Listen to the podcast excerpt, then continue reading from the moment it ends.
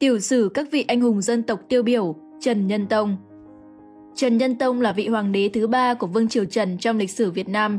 Ông trị vì từ năm 1278 đến năm 1293, sau đó làm Thái Thượng Hoàng từ năm 1293 cho đến khi qua đời.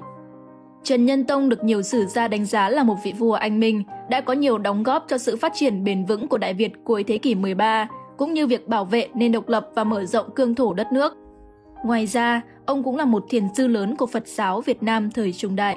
Là con trai trưởng của Trần Thánh Tông, Trần Nhân Tông đã được truyền ngôi vào tháng 11 năm 1278, lúc ông chưa đầy 20 tuổi. Vì hoàng đế trẻ sớm phải đương đầu với hiểm họa xâm lược từ đế quốc Nguyên Mông hùng mạnh ở phương Bắc. Năm 1293, ông truyền ngôi cho thái tử Trần Thuyên, tức vua Trần Anh Tông và lấy làm Thái Thượng Hoàng. Sau đó, Nhân Tông xuất gia tu hành theo đạo Phật và lấy hiệu Trúc Lâm Đại Sĩ, nhưng ông vẫn tham gia điều hành chính sự, đánh dẹp quân Ai Lao xâm phạm biên giới và mở rộng bờ cõi về phương Nam bằng phương pháp ngoại giao. Trần Nhân Tông cũng chính là vị tổ sáng lập của thiền phái Trúc Lâm, một dòng thiền Phật giáo mang bản sắc văn hóa Việt Nam và tinh thần nhập thế.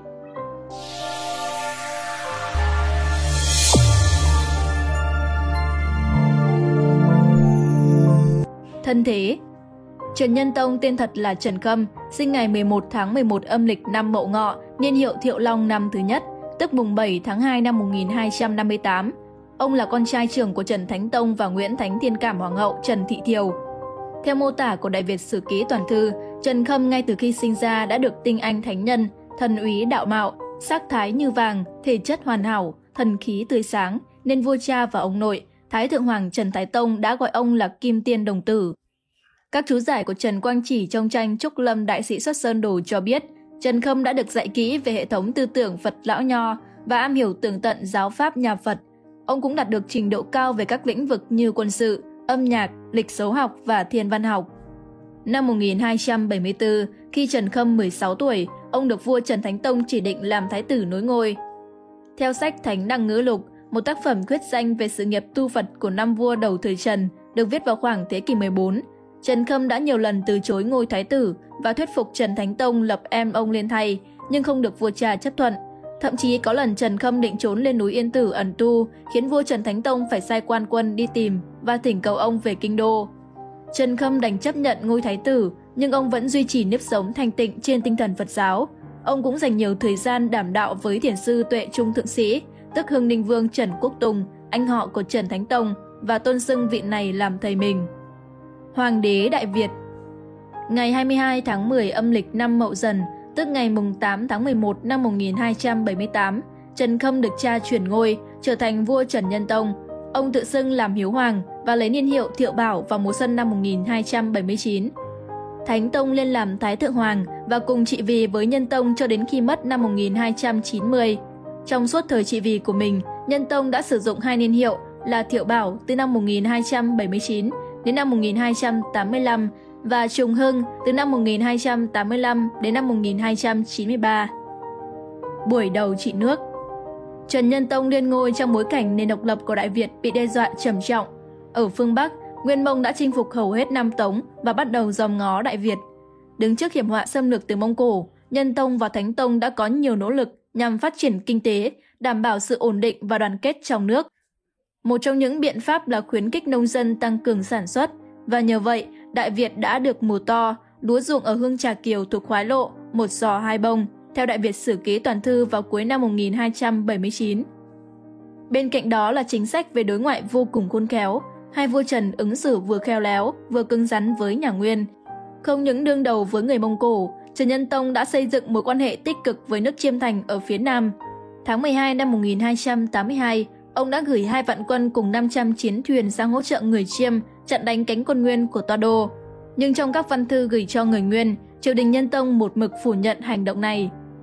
Kháng chiến chống Nguyên 1285 Tháng 1 năm 1284, Thoát Hoan đưa quân đến sát ải Nam Quan và viết thư đòi mượn đường tấn công Chiêm Thành.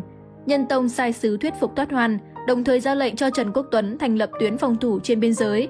Ngày 27 tháng 1, quân Nguyên vượt biên giới, đánh bại quân Đại Việt tại các cửa ải Vĩnh Châu, Nội Bàng, Thiết Lược và Chi Lăng. Trần Quốc Tuấn phải giúp quân chạy về bến Vạn Kiếp, nay thuộc thị xã Chí Linh, tỉnh Hải Dương. Sau khi nhận tin này, Nhân Tông bỏ cả bữa sáng để đi thuyền xuống Hải Đông và hội kiến với Quốc Tuấn. Để động viên tinh thần tướng sĩ, Nhân Tông đã đề ở cuối thuyền hai câu thơ rằng Cối kê việc cũ người nên nhớ, hoan diễn kia còn chục vạn quân. Ngày 11 tháng 12 năm 1285, thoát hoan sai Ô Mã Nhi đem binh thuyền tấn công vạn kiếp. Quân Đại Việt do nhà vua và Trần Quốc Tuấn chỉ huy đánh trả quyết liệt, giết được tướng Nguyên là Nghê Nhuận. Tuy nhiên, người Việt đã quyết định rút lui để tránh thế địch mạnh, thực hiện nghi binh khiến địch mệt mỏi rồi mới phản kích. Đến ngày 14, Ô Mã Nhi tổ chức bao vây 10 vạn quân của Nhân Tông tại Bình Than. Một trận thủy chiến lớn diễn ra và quân Nguyên cuối cùng đã không cản được quân Việt rút lui. Nhân Tông cùng Quốc Tuấn rút lui đại quân từ Vạn Kiếp, phả lại Bình Than, về đóng trên sông Hồng gần Thăng Long.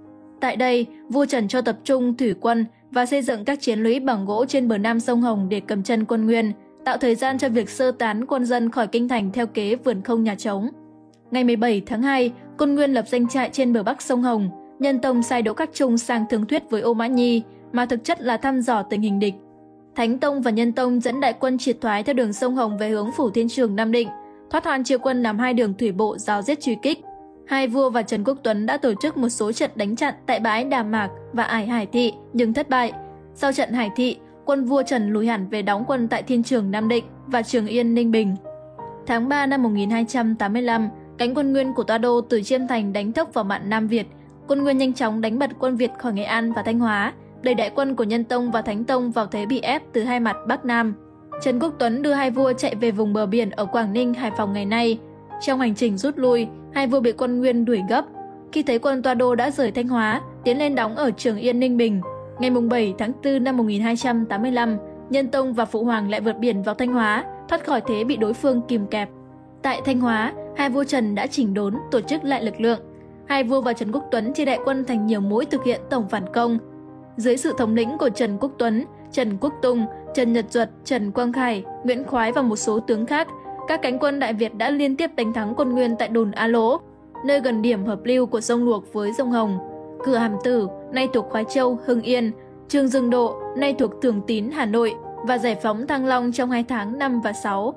Bản thân hai vua cũng thân chinh ra Bắc và đập tan một lực lượng nguyên trong trận Trường Yên ngày 7 tháng 6 năm 1285. Tiếp theo đó, vào ngày 24 tháng 6, hai vua tiến đánh cánh quân Toa Đô tại Tây Kết, Khoái Châu. Toa Đô bị chém chết tại trận, quân vua Trần bắt hơn 5 vạn quân nguyên và tịch thu vô số khí giới. Theo toàn thư, Nhân Tông khi thấy thủ vấp của tòa Đô đã nhận xét, người làm tôi phải nên như thế này, rồi cởi áo ngựa phủ lên và sai người khâm niệm tử tế. Cùng lúc đó, hai anh em Trần Quốc Tuấn, Trần Quốc Tung mở nhiều cuộc tấn công lớn trên bờ bắc sông Hồng và quét sạch cánh quân thoát hoan khỏi Đại Việt. Ngày 9 tháng 7 năm 1285, hai vua ca khúc khải hoàn trở về Thăng Long. Kháng chiến chống Nguyên 1287 đến 1288 Sau khi đánh bại cuộc tấn công của Nguyên Mông, tháng 7 năm 1285, vua Nhân Tông đã phóng thích các tù binh người Chiêm Thành. Họ bị quân Nguyên bắt tổng quân khi Toa Đô xâm lược Chiêm Thành năm 1283 về nước. Tù binh quân chính quy Nguyên Mông cũng được trở về quê hương vào mùa xuân năm 1286. Về nơi trị, tháng 9 năm 1285, ông đã tiến hành phòng thưởng các quan, tướng có công và trừng phạt những người từng đầu hàng địch. Đến tháng 11, ông ra lệnh xét duyệt hộ khẩu trong cả nước. Cuối năm 1286, Ngô Tân Liệt huy động 30 vạn quân và 500 thuyền chiến chuẩn bị xâm lược Đại Việt lần thứ hai. Nhận được tin này từ các quan biên giới, vua Trần Nhân Tông và Hưng Đạo Vương đôn đốc Vương Hầu chiêu mộ, huấn luyện binh sĩ, đồng thời chế tạo binh khí và tàu thuyền để chuẩn bị kháng chiến. Tháng 12 năm 1287, quân thủy bộ nhà Nguyên chia làm ba đạo tiến vào Đại Việt. Ngày 2 tháng 2 năm 1288, quân Nguyên mở màn đánh phá Thăng Long, quân Đại Việt bỏ thành rút lui. Sau khi Thăng Long thất thủ, thoát hoan xe ô Mã Nhi truy đuổi cha con Vô Trần, nhưng Thánh Tông và Nhân Tông đã lui xuống hạ lưu sông Hồng, rồi eo cửa giao thủy đi ra biển vòng lên Tháp Sơn, Đủ Sơn. Thoát hoan đành thu quân về Thăng Long, sau đó cử ô Mã Nhi đi tìm đoàn thuyền của Trương Văn Hổ.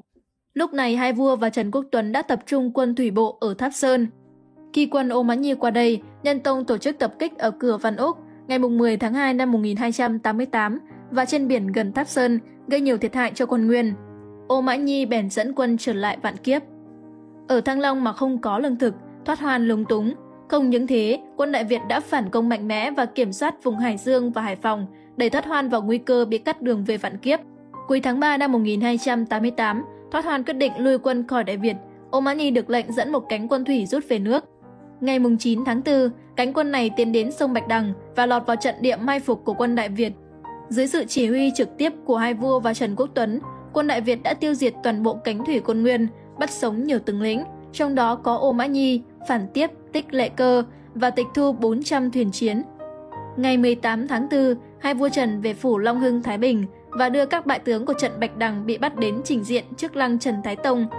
Một ngày trước trận Bạch Đằng, đại quân Nguyên bắt đầu rút lui từ Vạn Kiếp lên Lạng Sơn, quân Đại Việt đã liên tục phục kích, trận đánh gây cho quân Nguyên tổn thất rất lớn. Đến ngày 19 tháng 4 năm 1288, quân Nguyên đã bị đánh bật hoàn toàn khỏi Đại Việt. Những năm cuối trị vì Đối nội Sau hai cuộc kháng chiến chống Nguyên thắng lợi, hai vua Thánh Tông và Nhân Tông đã bắt tay vào tái thiết kinh tế, xã hội Đại Việt. Khoảng tháng 5 năm 1288, Nhân Tông xuống chiếu đại xá thiên hạ và cắt giảm thuế má, siêu dịch cho dân chúng. Đặc biệt các vùng bị chiến tranh tàn phá đều được miễn thuế và siêu dịch hoàn toàn. Tháng 4 năm 1289, Nhân Tông cùng Thượng Hoàng xét công lao các tướng lĩnh trong cuộc chiến với Nguyên Mông. Đối với những người từng đầu hàng quân Nguyên, quân lại thì bị xử tử hoặc bị bắt đi đầy, còn quân dân thì được tha chết nhưng phải chịu các loại hình phạt khổ sai như chở gỗ đá, xây cung điện để chuộc tội hoặc phải làm lính hầu, nô tỳ cho vương hầu và tể tướng. Tháng 2 âm lịch năm 1290, Nhân Tông cử quan văn đi chấn nhậm các lộ trong cả nước để cơ cấu lại bộ máy hành chính vốn đã bị quân sự hóa trong chiến tranh. Nhân Tông cũng quan tâm theo dõi công việc của quan lại địa phương. Sau này khi Nhân Tông làm Thái Thượng Hoàng, có lần ông đã phàn nàn với Trần Anh Tông vì vua này bổ nhiệm quá nhiều quan chức. Sao lại có một nước bé bằng bàn tay mà phong quan tước nhiều như thế? Khoảng năm 1289 đến 1290, sản xuất nông nghiệp bị đình trệ do sự chuyển biến thất thường của thời tiết. Trước tình hình này, Nhân Tông chỉ thị phát triển thóc cho người dân và bãi bỏ thuế nhân đình. Chính sách trị dân của ông đã giúp Đại Việt dần dần phục hồi sau những năm chiến tranh và đói kém. Công nghiệp và thủ công nghiệp của Đại Việt cũng lớn mạnh, tạo điều kiện cho triều đình Nhân Tông tu bổ, xây mới toàn bộ những cầu đường và cung điện đã bị đốt phá trong chiến tranh. Đối ngoại Cuối thời Nhân Tông, quân Ai Lao thường hay quấy nhiễu biên giới phía Tây Đại Việt. Bởi vậy, năm 1290, nhà vua quyết định thân chinh đánh Ai Lao. Đối với nhà Nguyên, hai vua Trần tiếp tục thực hiện chính sách đối ngoại mềm dẻo. Từ tháng 4 đến tháng 11 năm 1288, Nhân Tông đã ba lần cử sứ giả sang Nguyên để triều cống và tạ tội. Đồng thời, triều đình Trần cũng gửi vua Nguyên một bức thư biện hộ cho hai cuộc kháng chiến năm 1285 và 1287 đến 1288. Đến tháng 12 năm 1288, Hốt Tất Liệt sai Lý Tư Diễn và Vạn Nô đi đòi Nhân Tông sang Chầu và thả tố binh Nguyên về nước. Vua Trần đã thiết đãi nồng hậu và biếu vàng bạc cho súng Nguyên, nhưng dứt khoát không chịu sang Chầu. Đầu năm 1289, Nhân Tông truyền lệnh đưa hết tù binh Nguyên về nước. Riêng đối với Ô Mã Nhi, Nhân Tông và Hưng Đạo Đại Vương quyết định ám sát để trừ hậu họa.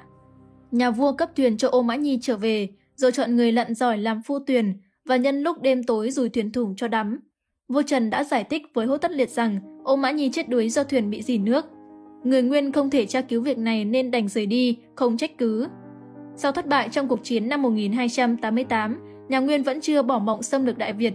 Vua Nguyên lại cử Trương Lập Đạo và Thiếp Mộc Nhĩ sang dụ nhân tông đến Chầu vào cuối năm 1291, đầu năm 1292.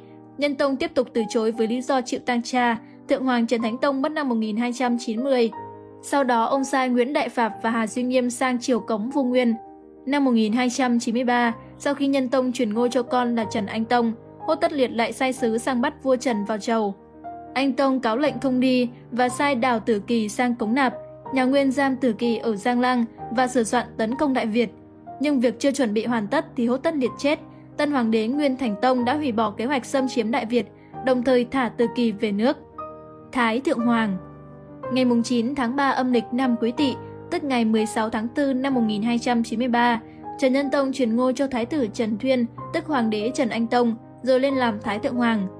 Dựa trên dữ liệu từ Thánh Đăng Ngữ Lục, tiến sĩ Lê Mạnh Phát phỏng đoán rằng Nhân Tông đã nhận được tâm ấn từ tuệ trung thượng sĩ. Bên cạnh đó, Nhân Tông vẫn tham gia cùng anh Tông trị nước. Tháng 8 âm lịch năm 1294, quân Ai Lao xâm lấn Đại Việt lần hai và Thượng Hoàng lại thân chinh đánh dẹp. Quân Việt do Nhân Tông chỉ huy đã đánh tan quân Ai Lao, đồng thời thu được nhiều tù binh và chiến lợi phẩm. Nhân Tông cũng chủ trì tiếp phái bộ Lý Trọng Tân, tiêu phương nhai của nhà Nguyên vào năm 1295. Trong dịp này, Nhân Tông đã sáng tác bài tiến sứ Bắc Lý Trọng Tân, tiêu phương nhai, một trong hơn 30 bài thơ hiện còn lưu hành của ông. Sau đó năm 1296, hai vua Trần sai Trần Khắc Dụng và Phạm Thảo qua Nguyên để thỉnh Đại Tạng Kinh về Đại Việt và được Nguyên Thành Tông chấp thuận. Sơ tổ Trúc Lâm Vốn là người rất tôn sùng đạo Phật, năm 1299, nhà vua xuất gia lên núi Yên Tử, Quảng Ninh tu hành và sáng lập ra thiền phái Trúc Lâm. Từ đó nhà vua mang pháp danh là Điều Ngự Đầu Đà hay Hương Vân Đại Đầu Đà, thường được gọi là Điều Ngự Giác Hoàng. Thiền phái Trúc Lâm Yên Tử do vua Trần Nhân Tông sáng lập, mang tính nhập thế, tính dân tộc, tính nhân bản rất cao và do uy tín của Trúc Lâm Đệ Nhất Tổ nên đã quy tụ được mọi tông phái Phật giáo Đại Việt thành như một tổ chức Phật giáo thống nhất của cả nước. Bản thân Điều Ngự không chỉ an cư tại Yên Tử mà còn tổ chức nhiều buổi thuyết pháp cho tăng chúng ở các chùa như Phủ Minh, Thiên Trường, Dùng Nghiêm Trí Linh, Vĩnh Nghiêm Lạng Giang và Báo Ân Siêu Loại, nay thuộc Gia Lâm, Hà Nội. Ông cũng xây dựng nhiều tự viện và đi giáo hóa trong cả nước, kể cả ở thôn quê lẫn thành thị. Trên cương vị là tượng Hoàng Thiền Sư, ông đã dạy dân bày trừ các tập tục mê tín dị đoan và tu dưỡng đức hạnh theo giáo pháp thập thiện, 10 điều thiện. Ông cũng khuyên bảo anh Tông từ bỏ rượu chè, đồng thời đóng góp ý kiến cho các quyết sách của nhà vua. Tháng 3 âm lịch năm 1301, Giác Hoàng điều ngự du hòa đến châu Bố Chính, một vùng đất địa đầu phía nam của Đại Việt và dựng lên am Trí kiến. Từ Bố Chính, ông sang Chiêm Thành và ở lại đây gần một năm. Cũng chính trong lần này, điều ngự đã hứa gả con là công chúa Huyền Trân cho vua Chiêm là Chế Mân. Để đáp lễ, Chế Mân xin nhượng hai châu Ô và Lý cho Đại Việt. Hôn lễ giữa Huyền Trân với vua Chiêm được cử hành vào năm 1306. Vua Anh Tông sáp nhập hai châu Ô và Lý vào Đại Việt và đổi tên châu Ô thành Châu Thuận, châu Lý thành Châu Hóa. Sau cuộc vân du ở Chiêm Thành, điều ngự về Phủ Thiên Trường vào tháng 1 âm lịch năm 1303 để mở hội vô lượng pháp ở chùa Phổ Minh, bố thí vàng bạc tiền lụa để trần cấp dân nghèo trong nước và giảng kinh giới thí theo Đại Việt Sử Ký Toàn Thư. Năm 1304, điều ngự đến kinh đô Thăng Long và tiến hành lễ thọ giới Bồ Tát cho vua Trần Anh Tông cùng Vương Hầu quan lại trong triều. Năm 1304, khi đang hoàng hóa tại huyện Nam Sách, Hải Dương, điều ngự đã gặp và thu nhận Pháp Loa, Đồng Kiên Cương năm 1284 đến 1330 và làm đệ tử xuất gia. Sau đó ông đào tạo cho Pháp Loa trở thành người kế thừa thiền phái của mình. Ngày 1 tháng 1 âm lịch năm 1308, điều ngự chính thức công nhận Pháp Loa làm người nối Pháp, lễ truyền đăng cho Pháp Loa được cử hành tại chùa Báo Ân siêu loại. Tháng 12 năm 1308, điều ngự Trần Nhân Tông viên tịch trên đỉnh Ngọa Vân Yên Tử. Về ngày mất của điều ngự, sách Đại Việt Sử Ký Toàn Thư chép là ngày mùng 3 tháng 11 âm lịch năm Mậu Thân, tức ngày 16 tháng 12 năm 1308, trong khi Thánh Đăng Ngữ Lục viết là ngày mùng 1 tháng 11 âm lịch, tức ngày 14 tháng 12. Giá lợi của điều ngự được anh Tông chia làm 3 phần, một phần được chôn cất ở lăng Quy Đức, Phủ Long Hưng, một phần được chứa trong bảo tháp Huệ Quang Yên Tử và phần còn lại được lưu giữ tại chùa Phổ Minh, Thiên Trường. Nhà vua còn xây đắp hai pho tượng vàng thờ điều ngự ở chùa Vân Yên, Yên Tử và chùa Báo Ân siêu loại. Triều đình dâng điều ngự miếu hiệu là Nhân Tông và Thụy hiệu Pháp Thiên Sùng Đạo ứng thế hóa dân long từ hiến hiệu Thánh Văn Thần Võ Nguyên Minh Duệ Hiếu Hoàng đế. Tác phẩm Trần Nhân Tông được xem là một nhà thơ, nhà văn hóa tiêu biểu của Đại Việt vào thời Trung Đại. Tác phẩm của ông bao gồm Thiền Lâm Thuyết Chỉ Ngữ Lục, Ngữ Lục về trùng độc thiết chỉ trong rừng thiền, Tăng giả toái sự, chuyện vụn vặt của Sư Tăng, Thạch Thất Mỹ Ngự, lời nói mê trong nhà đá, Đại Hương Hải ấn thi tập, tập thơ ấn chứng của biển lớn nước thơm, Trần Nhân Tông thi tập, tập thơ Trần Nhân Tông, Trung Hưng Thực Lục, hai quyển, chép việc bình quân nguyên xâm lược. Các tác phẩm trên đều đã thất lạc, chỉ còn lại 32 bài thơ, kệ chép trong Thánh Đăng Ngữ Lục, Thiền Tông Bản Hạnh, An Nam Chí Lược, Nam Ông Mộng Lục, Việt Âm Thi Tập và Toàn Việt Thi Lục, cộng thêm 3 đoạn phiến trong Đại Việt Sử Ký Toàn Thư và An Nam Chí Lược. Theo đánh giá trong sách Thơ Văn Lý Trần, tập 2, quyển thượng do Nguyễn Huệ Chi, Trần Thị Băng Thanh, Đỗ Văn Hỷ và Trần Tú Châu biên soạn, thơ Trần Nhân Tông mang tính chất kết hợp nhuần nhuyễn giữa cảm quan triết học và cảm quan thế sự, có tinh thần lạc quan, yêu đời, tấm lòng vị tha của một nhân cách cỡ lớn và sự rung động tinh tế, lòng yêu tự do thích thẳng của một nhà nghệ sĩ.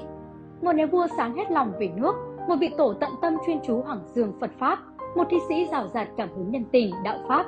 Đẹp đẽ về vẻ vang thay cho đất nước chúng ta khi tất cả sự kỳ vĩ đó chúng đúc lại trong một con người kiệt xuất, Phật Hoàng Trần Nhân Tông Quý vị và các bạn đang theo dõi trên kênh Tiền đề lịch sử. Nếu thấy số này hay, đừng quên bấm like, share để lan tỏa thông tin ý nghĩa này và nhớ subscribe kênh Tiền đề lịch sử để nhận thêm nhiều thông tin lịch sử bổ ích. Còn bây giờ, xin chào và hẹn gặp lại.